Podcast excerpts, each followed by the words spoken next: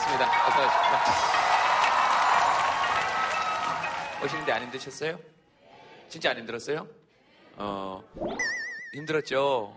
기다리고 줄 서느라고 힘들었죠. 네, 그럼요. 인생이 가끔씩 더 그렇게 힘듭니다. 저도 힘들어요. 왜 이렇게 힘들까 사는 게? 예? 결혼을 안 해서. 에이, 결혼해도 힘든 사람 많던데. 그죠? 오늘 혼자 오신 분들 손 한번 들어보실래요? 오늘 혼자 오신 분들. 네, 손 내리시고. 누구랑 같이 오신 분들. 네, 같이 오신 분들. 오, 그렇네. 네, 그런 거 한번 해봅시다. 아, 이 사람하고 있어서 힘들다. 아, 정말 예측을 뛰어넘는 주제죠? 지금까지의 어떤 따뜻하고 아련한 분위기와 완전히 다르게 이 사람하고 있을 때 좋은데 이 사람 이럴 때 힘들더라. 술을 너무 많이 먹어요. 네, 한번 들어봅시다. 좋은 친구인데요. 네. 1년 365일이 있으면 360일은 술을 먹는 것 같아요. 아, 그렇게 술을 먹어서. 네. 본인이 힘들어요? 보는 제가 더 힘들죠. 아, 그래요? 그 먹는 사람은 얼마나 힘들겠어요? 그 다음날 일어나서 숙취 변제해야 되지. 그 와중에 또 화장은 해야 되지. 머리 손질은 해야 되지. 네, 맞아요. 그러다가 술 너무 많이 먹고 나면 친구 머리 색깔이 빨간색인지 검은색인지도 구분해야 되지. 왜 그렇게 힘들까요? 친구가 술을 먹는데 내가 힘들까? 저는 술을 잘 마시지 않아가지고. 아, 그래요? 네. 이렇게까지 먹어야 되나 싶을 정도가 좀 있으니까. 왜 그러는 거니? 아, 지금 두 분이서 인터뷰하시는 거예요? 그래요. 그렇게 한번 해보세요. 그러면 두 분이서 심층적인 대화를 한번 나눠보세요. 왜 그러는 건지 한번 물어봅시다. 자, 그냥 회사 생활하고 하면 되게 스트레스 많이 받잖아요. 네. 집에 오면 이 생각하기 싫으니까 그냥 술 마시면 기분 좋아서. 그거는 뭐 그건 이해가 되죠. 그 다음 날은 괜찮습니까? 다행히 숙취는 없어요. 타고나서.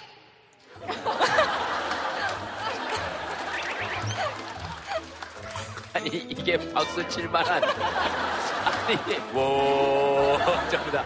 지각도 안 해요. 지각도 안 해요? 1등 출근.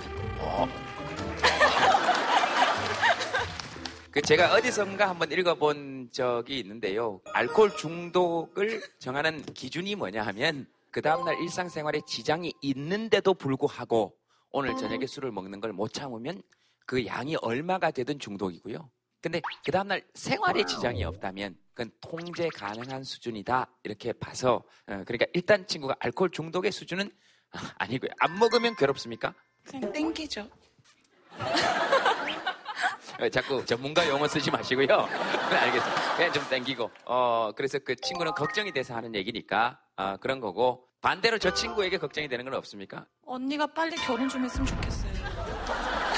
그게 본인하고 무슨 상관이 있습니까? 언니랑 저랑 지금 안지 10년 넘었거든요. 네. 근데 제발 좀 연애 좀 하고 시집 좀 가고 좀 했으면 좋겠어요. 왜요? 이 언니가 보기보다 나이가 좀 있거든요. 그게 무슨 말씀이세요? 서로 둘이 언니가 보기보다 나이가 있다느니 얘가 360일 술을 먹는다느니 이런 얘기 왜 하시는 거예요 도대체? 그냥 진심으로 결혼을 했으면 좋겠어서. 아, 그래요? 동생은 왜 저런 걱정을 하는 걸까요? 본인은 결혼을 했거든요. 결혼 생활이 좋은가 봐요.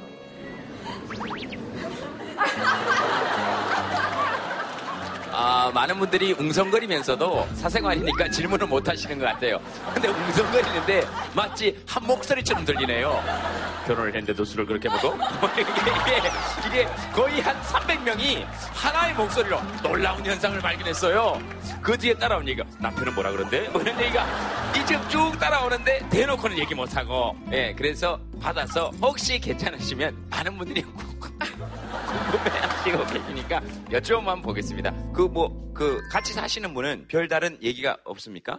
그걸로 인해서 싸운 적은 없는 것 같아요. 네. 제가 어디선가 읽은 적이 있는데요. 알코올 중독의 기준은 마시고 난 다음에 일상적 인간관계가 파괴될 때입니다. 특히나 자기 바로 옆에 있는 사람과의 관계가 파괴되지 않는다면 그건 중독으로 볼 수 없다는 글을 어디선가 읽지 않았는데 문득 제 생각이 그렇게 났어요. 그래서 최대한 안심시켜드리고 싶고, 그러니까 이분 술 드시는 거 걱정은 남편한테 일단 맡겨놓으세요. 네, 그래도 될 것 같아요. 그리고 언니 결혼 걱정은 언니와 언니 남자친구에게 맡겨두세요. 본인이 하지 말고. 알겠습니다. 혼자 또 술 자주 드시는 분 계십니까? 아니면 이럴 때 혼자라도 술 한잔 먹고 싶다. 이럴 때 있잖아요. 네. 저쪽 뒤에 마이크 한번 드려볼까요? 네. 아, 저는 제가 술을 마시는 게 아니고요. 신랑이 술을 너무 많이 마셔요. 아까 알코올 중독의 기준 말씀하셨는데 다음날 일상생활이 안 되고 가족관계가 유지가 안 되면 중독이라고 하셨잖아요. 그 두 가지를 모두 충족하고 있거든요. 아, 그런 의미로 말씀드린 거 아닌데. 아, 예, 예. 아니, 이렇게 여기 나온다고 안 그래도 네 만행을 세상에 알리고 오겠다고 협박을 하고 왔어요, 제가. 그러니까 지금 그럼 애를 안 봐주겠다고 또 그러더라고요. 그래서 내가 그 얘기 안 하고 올 테니까 보내달라고 그래서 애 보라고 부탁하고 왔는데 뭐 6시에 들어올 때도 있고 뭐 좀 많이 늦게 들어오고 다음날 생활도 잘 안 되고 근데 저희가 애기가 지금 7살, 9살이거든요. 근데 애들이 이제 그런 모습을 보니까 우리 아빠는 맨날 술 먹는 사람 뭐 그렇게 생각을 자꾸 하더라고요. 그래서 보고 자라는 게 이제 그런 부분이면은 혹시나 또 커서 똑같이 행동하지 않을까 저는 그게 좀 걱정이 돼요 사실. 제가 처음으로 술 먹은 기억이 6살인가 7살 때입니다. 그 동네 형들이 모내기 끝나고 저한테 술을 줬어요. 그 한 잔 받아 먹으니까 재밌으니까. 저희 저는... 둘째도 자꾸 달라 그래요. 맥주를 달래요 맛있다고. 이거 맛있습니다. 네, 어쨌든 그래가지고 제가 막 이렇게 비틀비틀거리면서 방안을 돌아다녔던 기억이 나요. 그때 술 취했던 기억이. 그랬더니 우리 엄마가 제 등짝을 후려치면서 되게 많이 우셨어요. 이놈의 새끼 이거는 지 아버지 얼굴도 한 번 못 본 놈이 어떻게 이렇게 술 먹고 걷는 걸음걸이가 이렇게 똑같냐. 그때 어린 마음에도 제가 되게 뭉클했던 기억이 나요. 내 안에 아빠의 피가 남아있구나. 걷는 걸음걸이가 똑같단다. 이런 기억이 나요. 근데 제가 자라서 가만히 보니까 술 먹고 걷는 걸음걸이는 거의 비슷해요. 모든 사람이. 그래서 제가 이 말씀을 드린 이유는 꼭 본다고 그대로 담지는 않는다. 저는 아버지 술 드시는 거 한 번도 못 봤고 우리 집에는 술 먹는 사람 한 명도 없거든요. 네, 그러니까 꼭 아이가 그렇게 되지는 않을 거다 하는 반 정도 걱정을 좀 덜어드리고 싶었고요. 또 이걸 보시면 아빠가 또 생각나시는 게 있겠죠. 뭐 그 다음에 저쪽 집에 가가지고 숙취 없는 방법이나 마지막으로 그럼 좀 어떻게 했으면 좋겠습니까? 최선의 타협책을 한번 남편한테 한번 제시해 보시죠. 일단 마지막으로 각서를 쓴 게 새벽 2시예요. 워낙 9년 동안 속을 썩고 살아서 2시에만 들어와 주면 됩니다. 이 대화하는데 마치 그 마더 테레사하고 이야기하는 기분이 딴 거 크게 바라는 거 없고 2시까지만 좀 들어와라. 예, 알겠습니다. 또 뭐 들으시면서 뭐 저런 내용도 좋고 이런 내용도 좋고 아무거나 하시고 싶은 이야기 아무거나 한번 해보세요. 네. 여기 한번 들어보세요. 제가 원래 술을 좀 많이 안 마셨는데 예. 학교 다니면서 좀 술을 좀 많이 마시게 된 것 같아요. 학교 다니면서? 네. 그러니까 이제 친구들도 다 일하고 저 혼자 학교 다니고 있거든요. 그러다 보니까 집에서 좀 혼자 술 마실 때도 많고 그래가지고 무슨 생각이 주로 나십니까? 혼자 술 드실 때는? 난 앞으로 뭐 하지? 그래. 잘한 것도 없고 뭐 하고 싶은 것도 딱히 생각이 안 나서 친구들은 자기가 하고 싶은 건 아닌데 그래도 어떻게 취직이 돼서 열심히 일하고 있고 그러니까 나도 내가 하고 싶은 게 아닌데 꼭 그렇게 해야 되나 싶기도 하고 이제 졸업이거든요 요번에 생각이 많은 것 같아요. 근데 답은 안 정해지고 네 그렇겠네요. 저도 생각이 많아지고 그럴 때 술을 먹으니까 그냥 이렇게 해서 술 먹고 잠깐 좀 있기도 하고 또 나만 이렇게 좀 뒤쳐져 있는 것 같기도 하고 그런 불안감이 술을 먹으면 조금 이렇게 가라앉는 것 같은 기분이 드니까 근데 그 다음날 되면 조금 더 증폭되기도 하고 그래서 또 이제 술로 덮어씌우고 그 또 뭐 저분 얘기 들으시면서 나도 그런 생각이 든다 뭐 네 여기 마이크 한번 드려볼까요? 예. 아, 네 저는 네. 3년 정도 회사를 다니고 네. 저번 주 수요일 날 퇴사를 했어요. 제가 빠른 년생이어서 18에 취업을 해서 들어간 거였거든요. 일을 하다 보니까 점점 이제 제가 작아지는 기분인 거예요. 제 친구들이나 제 주위 사람들은 교환학생 같은 것도 가고 그러니까 자기 꿈을 좀 찾는 사람들이 제 주위에 되게 많았는데 저는 정작 그냥 아침에 일 나가서 일하고 저녁에 그냥 퇴근하고 또 집에 와서 또 자고 그러니까 이게 너무 반복되다 보니까 제가 하는 게 없어 보였던 거죠. 그러니까 그때는 좀 하고 싶은 게 다시 생겨서 이제 대학을 가야지 하고 제가 이렇게 회사를 그만두고 지금 준비를 하고 있거든요. 근데 혹시나 대학 결과에 따라서 또 안 좋은 결과가 나타나면 그때 남들의 시선이 좀 무섭더라고요. 떨어지면 어떻게 돼요? 그 뒤에 오는 좀 상실감 같은 게 있잖아요. 그러니까 그냥 막 무너질 것 같은 생각이 되게 많이 들어요. 떨어지면 무너질 것 같구나. 네. 그래서 무서운 거구나. 네. 무너지면 어떻게 되는데요? 모르겠어요. 그러니까 힘들면 그러니까 혼자 있거든요. 연락도 다 좀 안 하게 되고 그걸로 인해서 좀 사람들이 떠나갈 것 같은 그런 무서움들이 있는 것 같아요. 사람들이 떠날 것 같아서 무서운 거구나. 대학에 떨어져서 무섭다기보다. 네. 그죠? 맞아요. 옆에 마이크 한번 들어볼래요? 네. 같이 서인 씨가 같이 오셨죠? 네. 네, 그러신 것 같아요. 그래서 서인 씨가 저런 얘기하니까 옆에서 이렇게 조그맣게 입을 움직여서 안 떠나. 안 떠나. 네, 그런 걸 중요시하는 사람이구나, 서인 씨가. 사람들이 떠날까봐. 근데 본인은 그런 불안이나 두려움이 있는 거죠. 내가 쓸모 없어지면, 내가 무너지면, 내가 대학 못 가면 쓸모 없어지는 사람 같이 여겨지니까. 제가 만약에 톡투유 그만뒀어요. 그리고 방송 그만뒀어. 강연도 못해. 이제 아무것도 못해. 그러면 서현 씨가 이제 방송 안 한다면서요? 그래서 난 당신을 떠나요. 이렇게 할 거예요? 안 하죠? 서현 씨가 만약에 무너졌어. 자, 떨어졌어. 떠난 사람 소름 들어봐. 떠난 사람 소름 들어보세요. 괜찮아요. 안 떠나요. 걱정하지 마세요. 소름 들어보세요. 내리세요. 우리를 너무 만만하게 보신 거예요. 우리를. 왜 이러세요, 정말로. 항상 고민이 많아요. 근데 너무나 잘해내고 있거든요. 퇴사하고 나서도 이제 이 친구가 제주도 여행을 한 달 동안 가기로 했어요. 스태프로 일하면서 제주도에서 살기로 했는데 뭐 그렇게 추진력도 좋고 뭐든지 자기 하는 거 꼭 하는 성격이에요. 그래서 주위 사람들 아무 걱정도 안 하는데 혼자 걱정하는 거예요, 항상. 그래서 오늘도 얘기했지만 대학 붙든 말든 그리고 넌 붙을 거다. 너무 긴장이 돼요. 뭐 때문에? 방송 때문에? 제가 얘기 가까이 와서?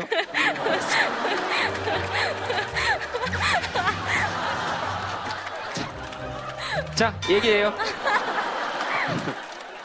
예. 네. 이 친구한테 해주고 싶은 말은 열심히 한 만큼 좋은 결과 있을 거라고 말해주고 싶어요. 네. 네. 그렇게 허물어졌을 때도 떠나는 사람도 생기지만 그 옆에서 또 함께 나를 재건해주는 사람도 또 생기고 또 아마 분명히 그럴 거예요. 네. 또 얘기하시고 싶으신 분 있으시면 네. 저기 마이크 한번 드려볼까요? 네. 저는 22살이고 네. 지방에서 왔어요. 지방이 어딘데요? 경주에서 왔어요. 경주요? 네. 오, 청년 수도였는데 뭐. 저는 배우고 싶은 게 엄청 많아요. 국악도 배워보고 싶고 어학 공부도 좀 해보고 싶고 서울 대학생들이 하는 대외 활동 이런 것도 해보고 싶은데 서울 대학생들이 하는 네.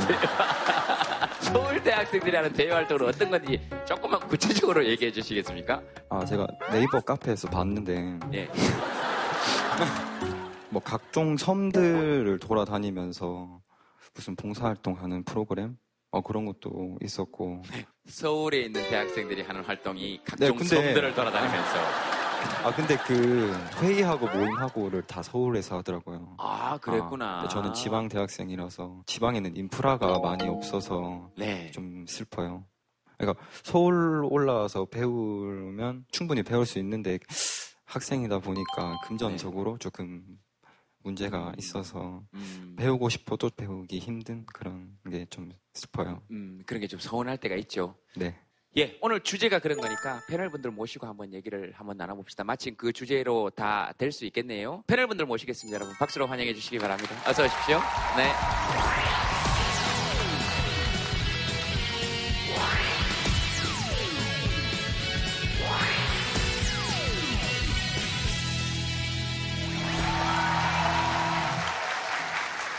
저는 여기 오늘 객석이 가까워서 너무 좋네요. 저도요. 네, 바로 한 분 한 분이 너무 다 잘 보여서 아주 좋습니다. 사실 되게 시적인 구조예요. 압축미도 있고. 묘하게 긴장도 사실은 돼요. 아, 너무 보인다. 여절 씨는 어떠세요? 이런 데 공연을 많이 하셔서 익숙하실 수도 있고. 네, 익숙하고 저도 이런 공간을 좋아해요. 너무 큰 공연장에 가면 좀 효율적으로 무대를 사용해야 될 것 같은데 저는 그냥 가만히 앉아서 노래를 하잖아요. 그러다 보니까 막 그 무대에 여기저기가 막 아깝기도 하고. 근데 여기는 그냥 가만히 서서 해도 되잖아요. 그렇죠. 무대가 막 크면 춤도 추고 이렇게 동작도 크신 분들이 하면 뭐 이렇게 가면서 하고 뭐 이렇게 잘하는데? 예?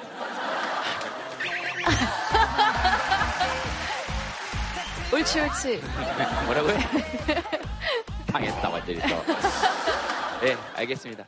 아까 그 스님 들어오시기 전에 질문 들으셨는지 모르겠는데, 경주에 있는 한 학생이 섬마을을 탐방하는 프로그램인데, 회의는 왜 서울에서 하느냐. 여러분들도 이제 지금 기억이 나신 모양이네요. 오늘 저희들 주제입니다. 서울입니다, 서울.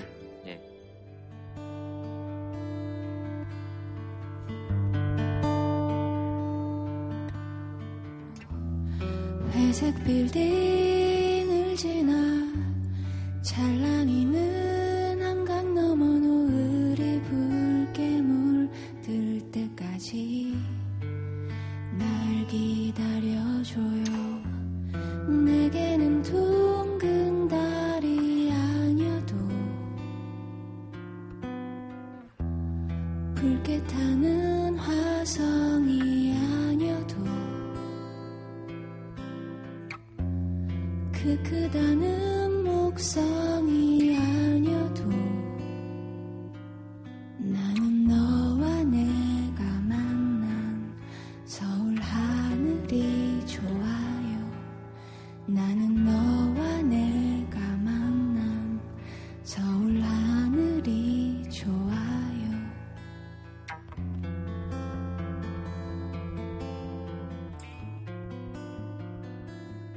엄청 가고 싶은 곳인데 막상 와보니 좀 힘들기도 한 곳.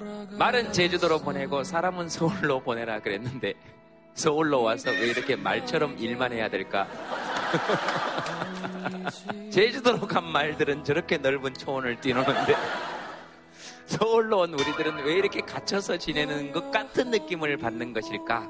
엄청 사람이 없게 느껴질 때도 있는 곳. 서울 하면 두 분 그냥 하시고 싶은 말씀. 이런 말하면 참 재수없죠. 고향? 그게 뭐가 재수없습니까? 불쌍하지.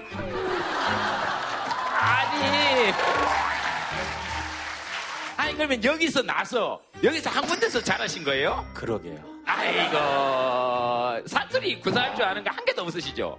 뭐다냐 지금? 느낌이 안 살잖아. 전라도에서 오신 분 사람 들어보세요. 전라도에서 오신 분. 자 보세요. 정통 전라도 사투리가 어떤 건지. 자 시작. 아 뭐더냐? 뭐더냐? 내가 뭘 한 것일까? 그렇죠. 적어도 우리는 두 가지 언어를 하거든요. 거의 두 가지 언어죠. 지금 두 가지 한다고 생각하세요? 선생님, 제가요, 서울말을 하잖아요. 요만 계속 붙여. 그러면 정말 완벽하게 할 수 있어요. 아, 실제로 제 친구가 대학에 와가지고 사투리가 컴플렉스라고 막 연습을 정말 열심히 했어요. 그리고 한 4학년 때 되더니 저를 딱 붙잡고 이제 드디어 자신 있다는 거예요.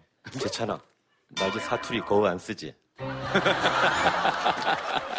그래서 제가 정말 거울 안 쓴다. 선생님 말씀하시니까 저도 그거 생각나네요. 예전에 제가 연예가 중계할 때 잘했어요. 그리고 저는 뭐 별로 사투리를 고칠 생각도 없었고 다만 연예가 중계는 조금 그래도 서울말을 써야 된다라고 그 얘기했어요. 마지막에 이제 마치고 첫 방송이니까 이제 자 저희들이 준비한 소식은 이까지입니다. 이렇게 저는 그때까지도 이까지입니다가 사투리라고 생각하지 않았어요. 사실 저도 엄밀히는 아버지 어머니는 경상도 분이시고요. 그러니까 순수 우리가 서울 토박이 이런 사람 그렇게 많지 않아요. 네. 그리고 정말 토박이 기준을 아주 엄격하게 따지시는 분들은 막 3대, 심지어 6대 그래야 토박이라고 부르시거든요. 네. 그리고 그 발음들이요 진짜 좀 깍쟁이같이 발음을 해야 그게 진짜 서울 말이에요. 서초동이 아니라 서초동. 서초동의 그 음찰이 말이야. 그렇게 장음까지 정확하게 구사하셔. 그 우리가 잘못 쓰고 있는 용어 중에 하나가 서울, 지방 이런 표현은 사실은 잘못된 거죠. 서울도 하나의 지역이기 때문에 서울과 서울이 아닌 나머지 곳들을 다 같은 성격을 갖고 있는 곳으로 다 획일화시켜 버리는데 강원도는 강원도의 지역의 특색이 있는 거고 전라도는 전라도의 지역 특색. 그리고 이제 서울이 갖고 있는 지역의 특색도 여러 가지 지역들이 갖고 있는 특색 중에 하나로 내려와야 되겠죠. 한번 이 생각 해보셨나요? 대한민국의 서울은 서울입니다. 이게 안 이상하세요? 서울은 고유 명사이면서 보통 명사가 된 거예요. 조선시대 때 서울은 한양이고, 그죠? 개성이고, 이랬던 이름들을 다 합쳐서 지금은 정말 더 서울에 우리가 살고 있는. 서울이라고 하는 것이 저는 갖고 있는 이미지가 높이 같았어요. 글로 가면 뭔가 높아지나 봐. 그래서 서울로 올라간다 그래요. 함경북도 있어도 서울을 올라간다 그래요. 그래서 높은 곳 이렇게만 생각하기 때문에 정말 높은 게 뭔가 하는 걸 말씀을 드리고 싶어서 허만하 시인의 높이는 전망이 아니다라는 시를 좀 읽어드리겠습니다. 높은 곳은 어둡다. 별빛이 뜨는 군청색 밤하늘을 보면 알 수 있다. 골목에서 연탄 냄새가 빠지지 않는 변두리가 있다. 이따금 어두운 얼굴들이 왕래하는 언제나 그늘이 먼저 보이는 마을이다. 평지에 자리하면서도 도시에서 가장 높은 곳이다. 높이는 전망이 아니다. 흙을 담은 스티로폼 폐품 상자에 꼬챙이를 꽂고 나팔꽃 꽃씨를 심는 아름다운 마음씨가 힘처럼 빛나는 곳이다. 아침 노을을 가장 먼저 느끼는 눈부신 정신의 높이를 어둡다고만 할 수 없다. 저는 이 시를 이렇게 읽었어요. 우리가 추구해들 높이는 그런 높이가 아닐까. 꼭 서울이라고 하는 곳이 높은 게 아니라 어디에 있든 그 높이를 추구하는 것이 스티로폼 폐품 상자에 나팔꽃씨를 씹는 그 마음이야말로 가장 높은 정신적인 높이다. 우리가 생각해야 될 이 시대의 서울의 모습 아닐까. 그래서 이 시를 준비해 왔습니다. 네. 서울이 조금 더 그런 문화적 배경이 되고 우리가 자꾸 그런 문화적 일들을 이 안에서 해내면 결국 서울이 조금 더 우리에게 더 가까이 더 친밀하게 다가올 수 있지 않을까 하는 생각은 한번 들어봤습니다. 그런 의미에서 게스트 모시겠습니다. 네, 창민 씨 모셨습니다. 어서 오십시오. 네, 반갑습니다. 반갑습니다. 네, 어서 오세요. 네, 네, 어서 오세요.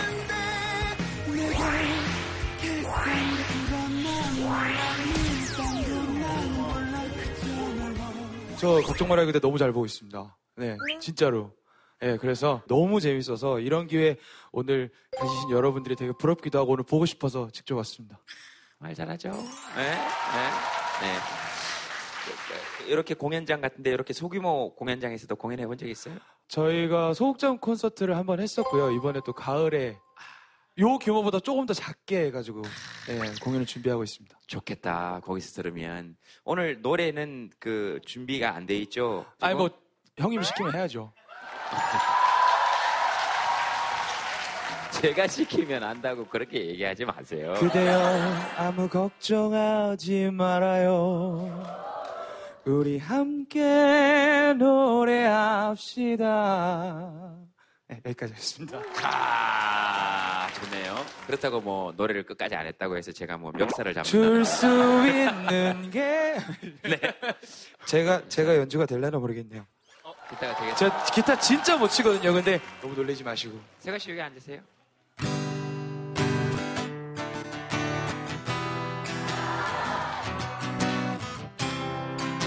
수진 씨.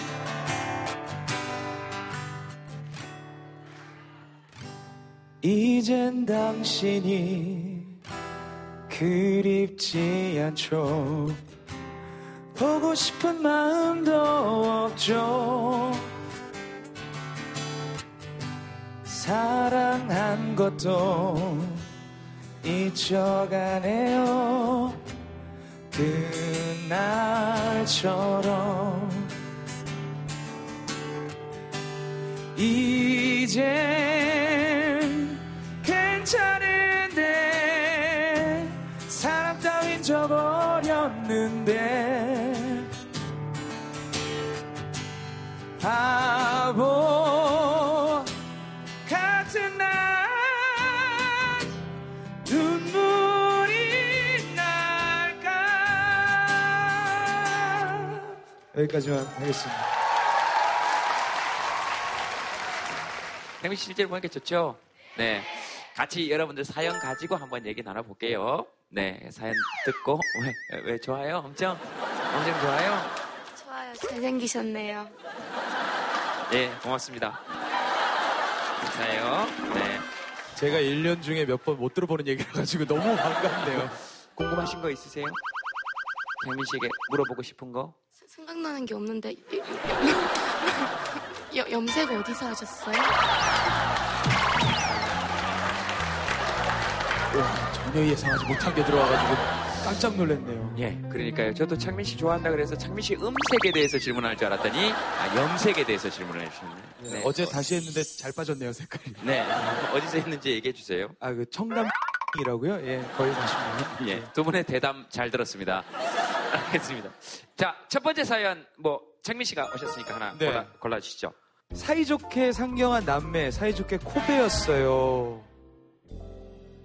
서울에 관련된 속담 중에 거의 제일 유명한 속담이죠. 서울 가면 눈 뜨고 코베어 간다. 자, 코베인 남매 한번 봅시다. 코베인 남매 어디 있습니까? 네. 아니 별건 아닌데. 네. 친오빠가 서울역에서 교통비를 3만 원을 뜯겼어요. 모르는 사람한테. 그분이 2만 원 달라고 했는데 오빠 지갑을 보더니 만 원을 더 들고 가셨어요.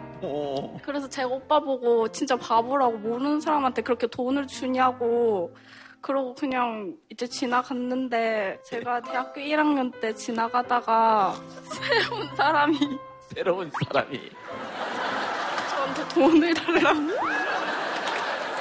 그래서 현금이 없다고 제가 대학생이니까 체크카드 들고 다닌다고 그랬더니 막 눈빛을 막 보내시는 거예요. 그래서 근처 편의점 가서 10,000원을 뽑았는데 이제 버스비를 달라고 하셨거든요. 그래서 저 딴에 10,000원을 드리면 그 못 타잖아요. 그래서 1,000원짜리로 바꿔서 5,000원 드렸더니 제 손에 있는 돈 5,000원을 보고 또 달라는 거예요. 오빠처럼. 드렸죠. 네, 그래서 딱 드리고 나니까 뭔가 이상한 거예요. 그래서 이제 바로 엄마랑 아빠한테 전화를 했죠. 그랬더니 아빠가 네가 더 바보라고. 니는 오빠의 얘기를 듣고 또 주냐고. 그래서 이제 그렇게 코 베인 건데 별건 아니에요. 그 뒤로 이제 돈 안 드려요. 모르는 사람한테. 그래서 그게 지금 그렇게 눈물이 많이 나요. 아니 이게 조명이 세가지고. 아니 근데 많이 억울한 것 같은데. 이제 괜찮아요. 10,000원밖에 안 뜯겼어요 저는. 그래서 이름 뭐예요? 물어봐도 됩니까? 이름 물어보지 마. 이제 확실히 경계하는 거예요. 혹시 내가 돈 빌려달라 그럴까봐. 저 한편으로는 조금 서글픈 게 사실은 우리 옛날에 실제로 집에 가기 힘들어하는 사람들 많았단 말이에요. 그분들 이렇게 도와드리고 뿌듯해하고 그래야 되는데 워낙에 그걸 안 좋게 이용하는 분들이 많으시니까. 근데 너무너무 이렇게 벌써 말 듣는데 착함 이렇게 써있죠. 이렇게 느릿느릿하니. 근데 저 말고 얘 또 지방인데 갑자기 얘도 말이 당했어요. 뭘요? 그 길 가다가 막 모르는 사람들이 복이 없어 보인다고. 이거 진짜 의문의 일패인데. 의문의 일패. 가만히 있다가 혹시 복 많게 생기셨단 얘기 안 들어봤냐고. 예. 눈이 맑아 보인다느니. 복 많게 생겼다느니 막 하면서 갑자기. 근데 저는 그렇게 복이 많은데 조상님들은 한이 많아가지고 아직 막 하늘나라에 못 가셨다고, 내가 좀 이렇게 공을 들여야 된다고, 그래야 집안이 막 일어난다고. 근데 저희 집안 안 무너졌거든요. 아니 그래가지고 뭐 자기들 이렇게 수련하는 데가 있는데 거기 가서 좀 이렇게 기도도 하고 술도 좀 따라 드리고 그러라고. 그래서 제가 안 된다고, 빨리 가야 될 것 같다고 하니까, 너는 그렇게 편히 쉬려고 하면서 조상님들한테는 그 시간도 못 드리냐, 지하철 타고 가면 한 번인데 그러면 조상님들한테 과자라도 올릴 돈은 있냐고.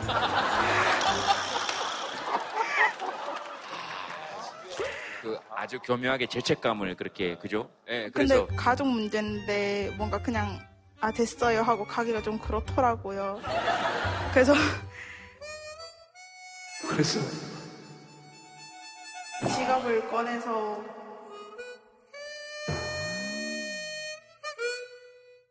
아 됐어요 하고 가기가 좀 그렇더라고요.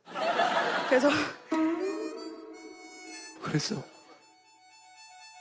지갑을 꺼내서 2,000원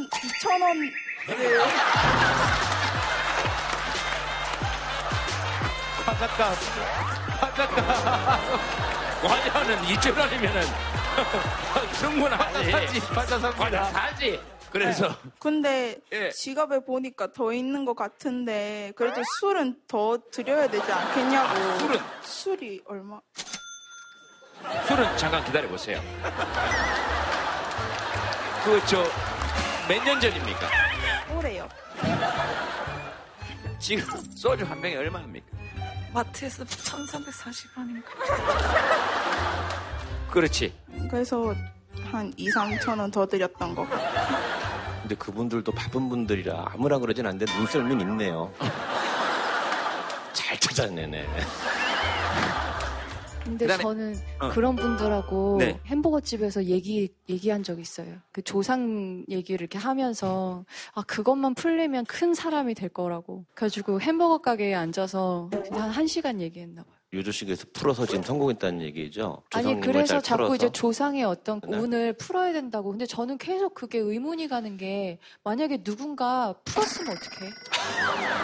그러면 내가 또 할 필요가 없잖아요. 그래서 내가 그분한테 계속 물은 거예요. 아, 근데 제 조상 중에 누군가가 그거 미리 했으면은 제가 또 할 필요 없는 거 아니에요? 이렇게 계속 물어보고. 그러니까 저렇게 훨씬 똘짓을 하면.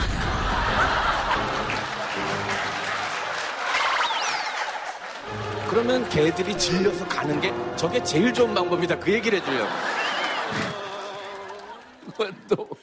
뭐요? 처음 서울을 왔는데, 그때는 교통카드가 없어서 무인 발매기라고 하나? 그거에 가서 이렇게 돈을 넣어야 되잖아요. 근데 거기 노숙하시는 분들이 이거 와가지고, 그래서 뭔가 좀 무서워가지고 학생 막 500원 있어요 막 이랬는데, 지금 이거 넣어서 동전은 없다고, 그러면 1,000원은 있어요 이러니까 그건 있다고. 아이고 착해라, 이거 착해라. 그래서 근데 아무도 안 도와주셔서. 이거 말할 때 두 상황 다 지나가는 분들이 많고, 특히나 서울역에서는 옆에 바로 어른들도 계셨는데 그냥 보는 표정이 아이고 잘못 걸렸네 그렇게만 보고 도와주시진 않더라고요. 그게 이제 무서운 거잖아요. 서울에 처음 올라와가지고 있는데 어른들이 옆에 오셔서라도 학생한테 무슨 볼일 있냐 이렇게 좀 물어봐 주면 좀 안 무서운 상태에서 도와드릴 수 있는 거잖아요. 그런 게 좀 서운했을 수는 있겠네. 그래서 아직 이렇게 거리 다니다 보면 저한테는 막 신기한 게 많거든요. 보고 싶은 것도 많고, 그럼 보게 되면 이렇게 천천히 걷게 되고 막 그러잖아요. 경계심도 없어 보이고. 근데 또 그러면 딱 그때 이렇게 들어오시니까 언니가 막 그래 그렇게 걸리지 않으려면 눈에 막 힘 빡 주고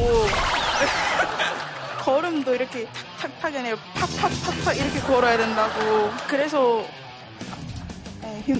다리가 아파요.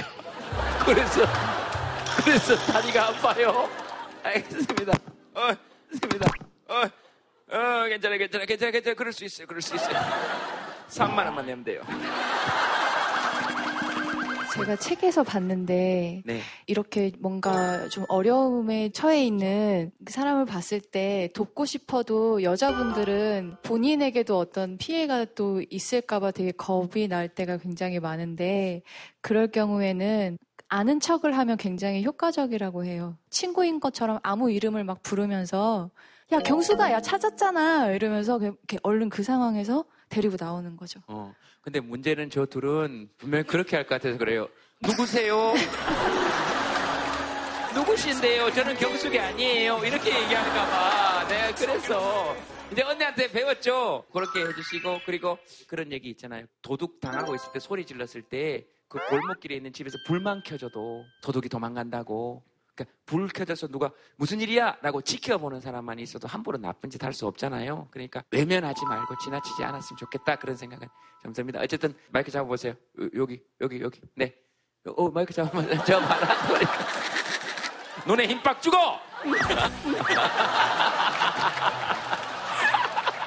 아이고 귀해라. 하여튼 둘이 눈에 힘 빡 주고 그렇게 했으면 좋겠습니다. 세가 씨 하나 골라보실래요? 저는 남일이 아닌 것 같은 서울의 미친 집값. 다들 어디 사세요? 서울의 미친 집값. 다들 어디 사십니까?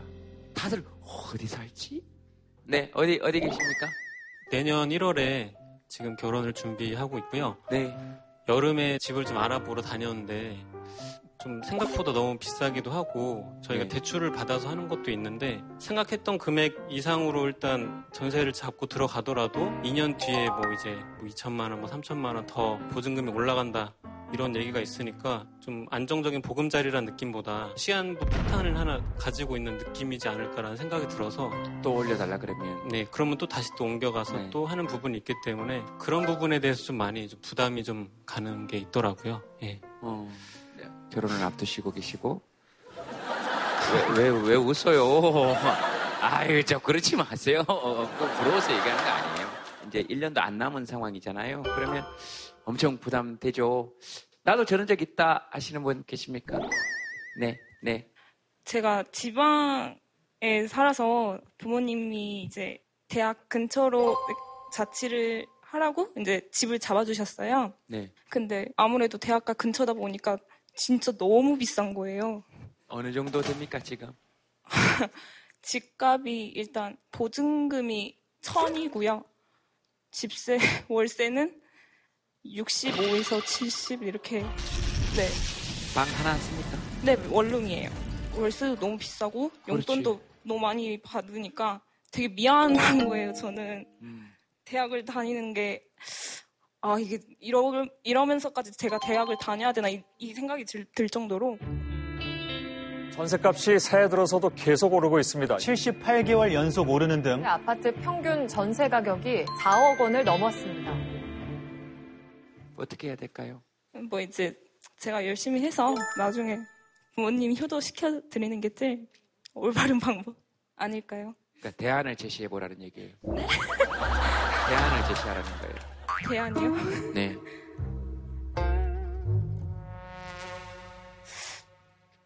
대학을 그만둘까요?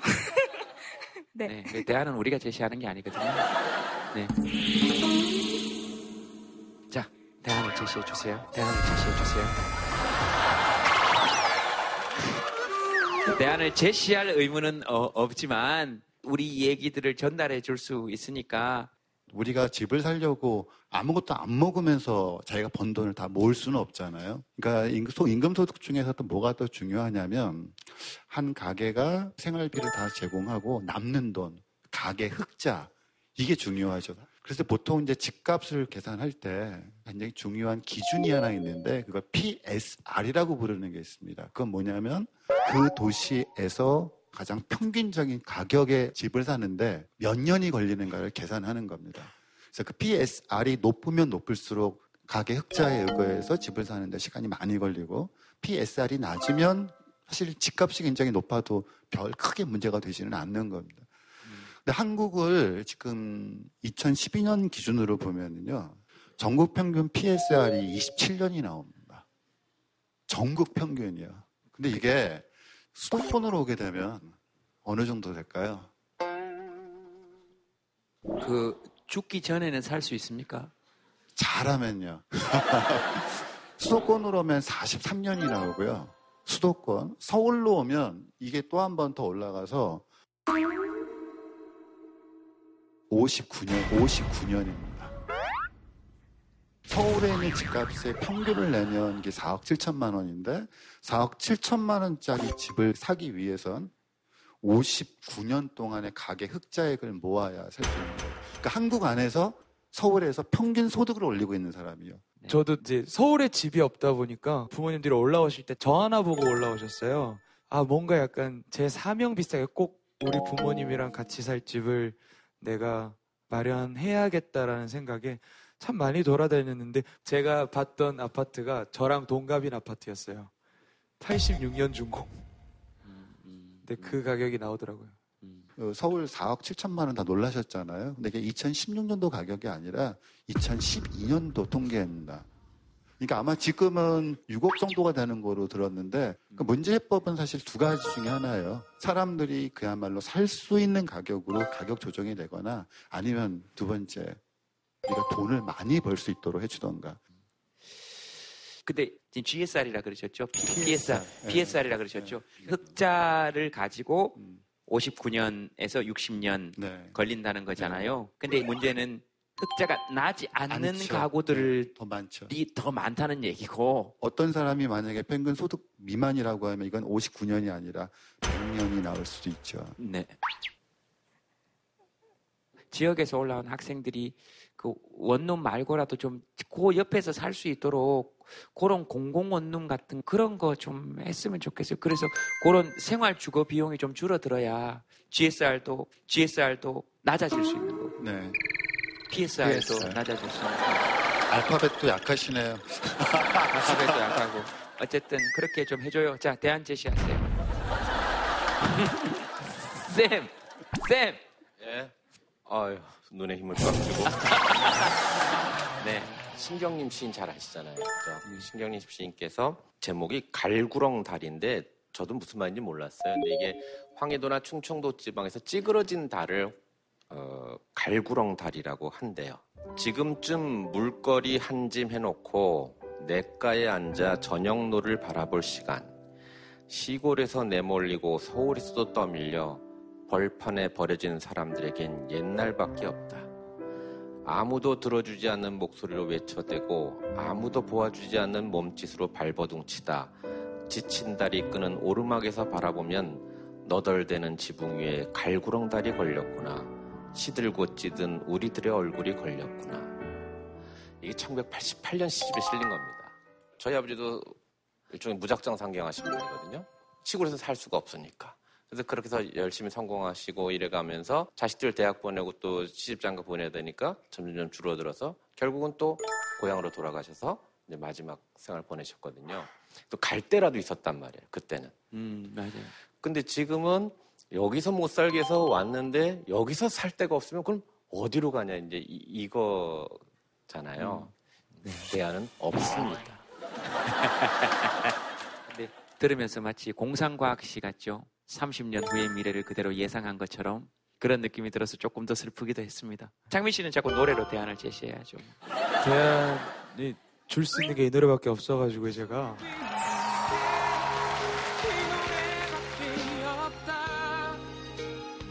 줄 수 있는 게 이 평수밖에 없다. 네, 그러게요. 아유, 이렇게 얘기하면서 자꾸 좀 미안하네요.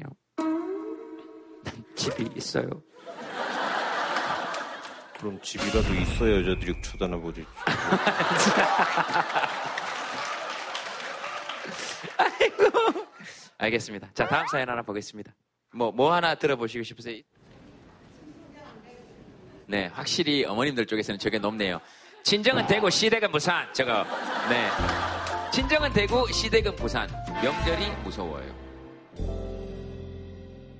근데 대구하고 부산은 또 사투리가 완전히 다릅니다. 우린 들으면 딱 아는데. 제가 부산입니다.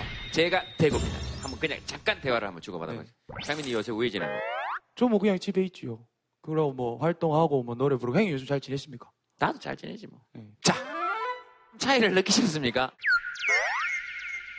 저는 진짜 외국 사람하고 얘기하고 있다라는 느낌이 확 들었거든요. 중간쯤에. 나도 중간쯤에 몇 마디는 못 알아들었거든요. 근데 여러분들은 이 차이를 모르시네. 요렇게 똑같은 문장을 할 때도 전혀 모르시겠습니까? 다 알아들었다는 얘기죠. 전혀 모르시겠습니까? 완전 차이가 완전 외국말인데. 전혀 다르다. 이걸 전혀 못 알아들으시는구나. 아이고 참네. 이문디나 저문디나.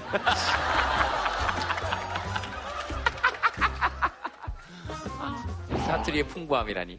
자, 알겠습니다. 어디 계십니까? 어디 계세요? 여기. 아까 얘기하셨던 분, 남편 술 때문에 걱정하시는 분? 오늘 마이크를 두 번이나 잡으시네? 신랑이 술을 너무 많이 마셔요. 이 만행을 세상에 알리고 오겠다고 협박을 하고 왔어요, 제가. 남편이랑은 서울에서 만났는데 남편은 부산에서 이제 발령을 받아서 서울로 왔고 저는 대구에 있다가 또 서울로 왔거든요. 네. 그래가지고 이제 결혼을 했는데 처음에 애기들 어릴 때는 일단 뭐 화장실 문제도 있고 이렇기 때문에 기차를 무조건 타야 돼요. 네. 그런데 새벽 예매 전쟁 아시죠? 장난 아니거든요. 또 명절에는 입석 타시는 분들이 되게 많아요. 이제 애기들 있으면 막 끼어가지고 밀고 난리거든요. 애들은 막 덥고 힘들다고 울고 불고 막 이러니까 그렇게 다니다가 아 이건 아니다 싶어가지고 이제 차로 다니기 시작했어요. 네. 저희는 다행히 아들 둘이어가지고 차 안에서 뭐 소변 처리가 가능하거든요. 근데 딸들이 저는 어떻게 가는지 참 궁금하더라고요. 네. 부산 가면은 보통은 저희가 한 5시간 정도 걸리는데 명절 때가 한 8시간? 그렇게 걸려가지고 일부러 새벽 2시 이렇게 출발할 때도 있고 그러면 이제 아침에 도착해요. 계속 자요. 하루가 그냥 가요. 그래가지고 이제 사실 서울에 살면서 뭐 주변에 사람들도 많고 인프라도 많이 갖춰져 있고 그런 건 참 좋은데 명절 때마다 명절이 없었으면 좋겠어요. 그냥 없었으면 좋겠어요. 솔직하게. 얼굴 다 모자이크 처리해드릴게요. 이번에 그 추석 연휴가 길다 그래가지고 집에 가려고 했는데 표가 없어서 그냥 서울에 있기로 했거든요. 네. 근데 매번 이제 학생이다 보니까 왔다 갔다 하는 교통비도 또 명절 되면 비싸지고 이래서 부담이고 그냥 비수기 때 편하게 또 집에 갔다 올 수 있고 한데 표가 없어서 못 가 이러면 괜히 또 미안하고 집에 가족들한테도 그래서 그냥 아예 없었어요. 없었으면 좋겠어요. 네. 아이고 또 그때부터 명절이 또 없으면 또 어떡하겠노, 그죠? 어떻게 해야 될까? 설날에는 세배해가지고 그래도 그 용돈 가지고 차비라도 좀 하는데 추석 때도 이렇게 절을 해서 돈 받는 문화를 좀 조상님들 과자값이라도 하셔야 되니까. 네. 아니, 저는 제가 이 말이 명절이 싫다고 하시는 분들한테 도움이 될지는 모르겠는데 제가 대학교 1학년 때 너무 내려가기가 귀찮은 거예요. 학교에서 그냥 좀 쉬고 싶어서 부모님한테 전화를 해가지고 버스표를 못 구했다 그랬어요. 근데 어차피 사실 못 구할 타이밍이었거든요. 그 얘기 해놓고 신나가지고 이제 나 혼자서 이제 그 원룸에서 뭐 해먹어야지 해서 장을 봐가지고 혼자 동그랑땡을 튀겼어요. 하트표로도 만들고 혼자 튀김도 튀기고 혼자 막 이제 먹으려고 하는데 아버지가 전화가 오신 거예요. 오만 욕이 막 달아오는 거예요. 너는 장남이라는 놈이 제사도 있고 차례도 있는데 그걸 안 챙기냐 어떡할 거냐. 아버지가 그 정도로 화내는 거를 제가 몇 년 만에 맞닥뜨리고 나서 그 자리에서 가방 하나 메고 그냥 갔거든요. 고속버스 터미널에. 근데 어떻게 구해지더라고요 표가. 그래서 집에 딱 도착하자마자 아버지가 왔나 잘 왔다 내 새끼 올 수 있다 이거 인마 이러면서 한마디도 안 하시는 거예요. 저는 그게 부모님 마음 같아요. 알겠습니다. 또 뭐 명절 때 힘들다 이게 뭐 서울하고 관련이 있을지는 모르겠으나 뭐라고요? 모자이크 되냐고요? 본인 빼고 주변에 다 모자이크 처리해드릴게요. 네, 정말 해야 돼서 사실 지금 부모님 몰래 왔거든요. 부모님 몰래요? 지금 부모님 몰래 왔거든요. 부모님 몰래요? 네, 저 공부하고 있는 줄 아실 거예요. 지금 이제 곧 취업 시즌이라서 이제 명절 때면 다들 가족들끼리 오붓하게 이렇게 전도 부치고 먹는 걸 상상하는데 그러지 않은 사람도 되게 많아요. 예를 들어서 저희 부모님은 과일을 파시는데 새벽 6시에 일어나서 밤 11시까지 명절 일주일에서 거의 2주 내내 과일을 팔아야 돼요. 그때 돈을 벌어놔야지 제가 대학 다닐 돈, 제가 취업 준비할 돈 다 모으거든요. 거의 전 그래도 싫어요. 왜냐하면 너무 몰아서 일을 하고 그 다음에 한 2주는 쉬는데 너무 몸이 혹사되는 거예요. 그래서 저는 항상 명절이 되면은 명절 때 그렇게 일을 하는 사람들이 계속 눈에 들어와요. 예를 들면 톨게이트 있는 사람들, 24시간 편의점에 있는 사람들, 마트에서 일하시는 어머니들 계속 들어와서 그래서 올해도 사실 꼭 내려가야 되는데 네. 제가 이제 방송 제 공채 준비하고 있거든요. PD 되고 싶어서 모르겠어요. 이제 부모님이 혹시나 이걸 보게 되면 이놈은 뭐하는 여기 왔나 싶을 텐데 혹시 이제 이 방송 보시는 분들이 있다면 저희 집 이번에 과일 많이 팔아주시고 이번 명절 잘 부디 끝내시고 적지 안 나고 과일 안 썼고 잘 끝냈으면 좋겠습니다. 제가 처음에 독일 유학 갔을 때 처음에 마인츠라고 하는 되게 작은 도시를 갔었습니다. 거기서 이제 첫 번째 크리스마스를 맞이했을 때 깜짝 놀랐었던 게 버스가 평상시보다 더 일찍 끊어지더라고요. 작은 도시긴 했지만 막차가 오후 6시인가 그래서 시내 나갔다가 그냥 집에 걸어올 수밖에 없었었는데 네.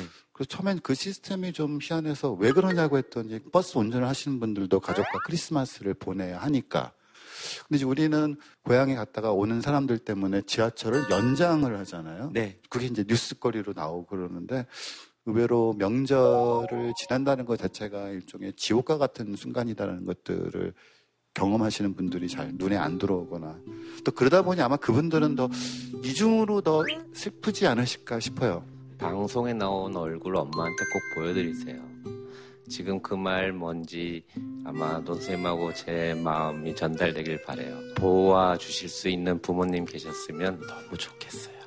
저희도 시골 내려가고 그럴 때 힘들었어요. 서울에서 오라는 게 얼마나 힘들었겠어요. 근데 지금은요 힘들어도 좋은데 한 번만 내려갔으면 좋겠어요.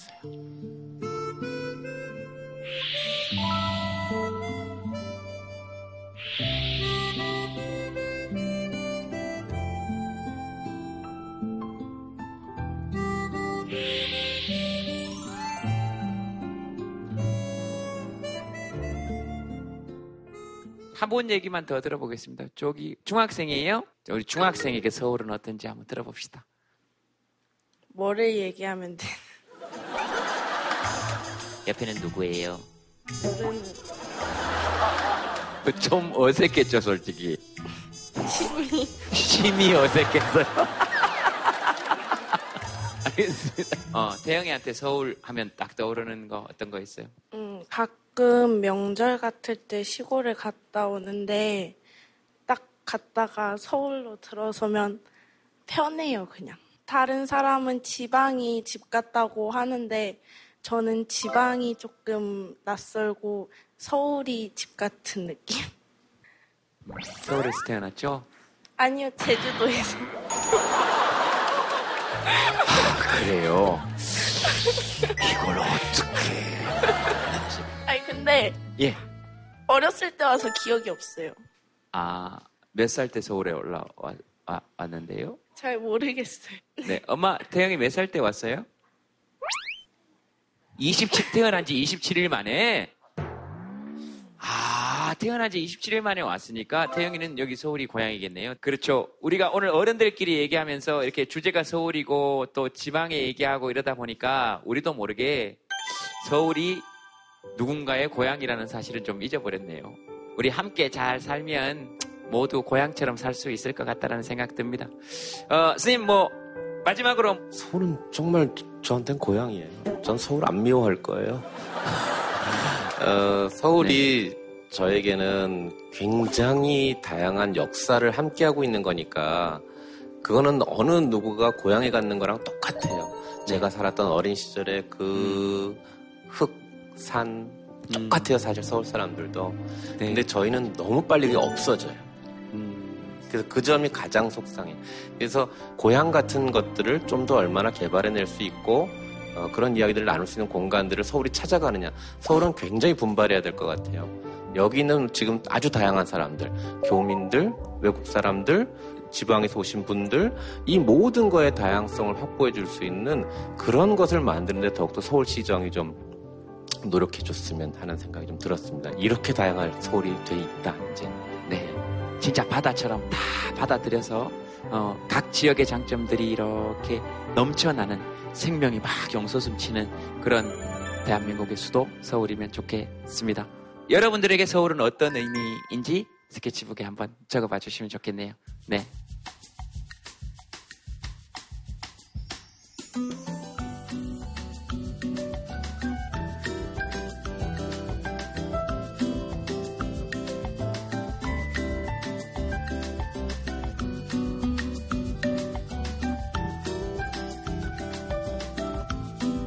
서울은 나에게 숙제다. 나에게 서울은 비행기다. 서울은 나에게 맛집 천국이다. 너무 빵 터졌어요. 맛집 천국이지. 맛집 천국이지. 여기 맨 앞에 계신 분이 서울은 동전이라고. 네. 네. 동전이 앞 뒤가 있잖아요. 근데 항상 앞이 있으면 뒤가 따라오는 것처럼 서울에 되게 누릴 것도 많긴 한데 그와는 반대로 그것을 누리지 못하는 소외된 사람들이 많은 느낌?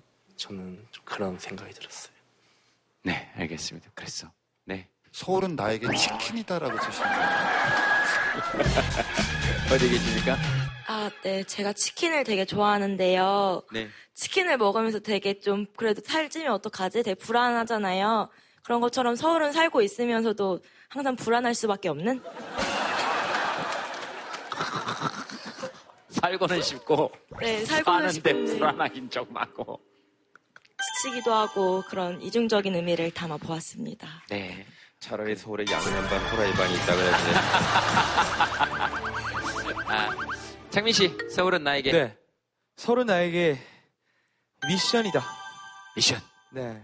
하나하나씩 클리어를 해갔다라는 그런 느낌? 근데 아직 클리어해야 될 것들이 남아있는 것 같아서 저한테 서울은 미션을 가지고 있는 그런 게임 같은 곳이죠. 미션이다. 아, 그럴 수 있겠네요. 네. 쌤은 어떠세요? 서울은?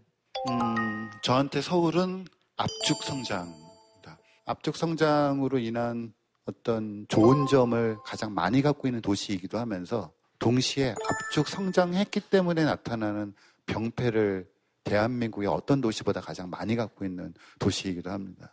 그래서 이제 앞으로 우리가 이제 서울을 생각한다면 지금 서울이 가지고 있는 문제점들을 좀 볼 필요도 있지 않을까. 그래서 서울은 저에게 압축 성장이다. 네. 그러니까 서울이라고 얘기했지만 사실은 우리 사는 사회를 얘기한 것 같아요. 그죠? 조금 더 고향 같으면 좋겠고 그런 정이 있으면 좋겠고 제주도에서 올라온 지 25일 된 고향을 가지고 있는 중학생 아이들이 사는 곳, 그 다음에 부산에서 올라와서 자기의 꿈을 펼치는 두 맑은 소녀들이 사는 곳, 지방에서 올라와서 학교 앞에서 기숙사에 있으면서 부모님들한테 미안해하면서 지금 공부하고 있는 누군가의 아들, 딸들이 사는 곳임을 우리가 잊지 않으면 그걸로 서울은 더 나은 곳이 될 수 있을 것 같다 하는 생각 해봤습니다. 네, 그렇습니다. 노래 듣겠습니다. 네, 노래 좋지요? 서울에서 노래 한 곡 들읍시다. 나도 결혼은 서울에서 하게 될 거니까. 서울을 대표하는 노래 중에 한 곡인데요. 후렴 부분 같이 불러주시면 좋을 것 같아요.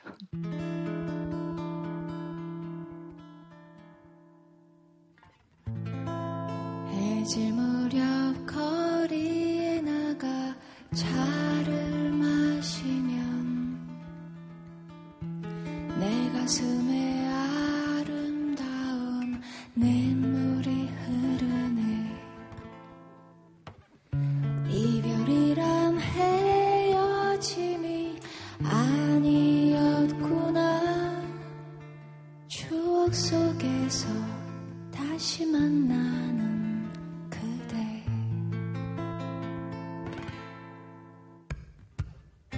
이분이야 화분이 놓인 우체국 계단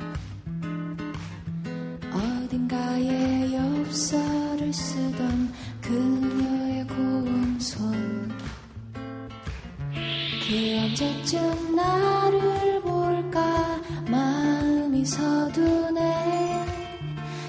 나의 사랑을 가져가 버린 그대. 서울 서울 서울 아름다운 이 거리. 서울 서울 서울 그리움이 남는 곳. 서울 서울 서울 사랑으로 남으리. Oh, I'll never forget all my lover. 서울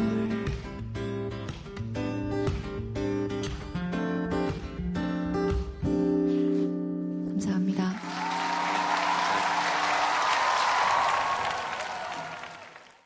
JTBC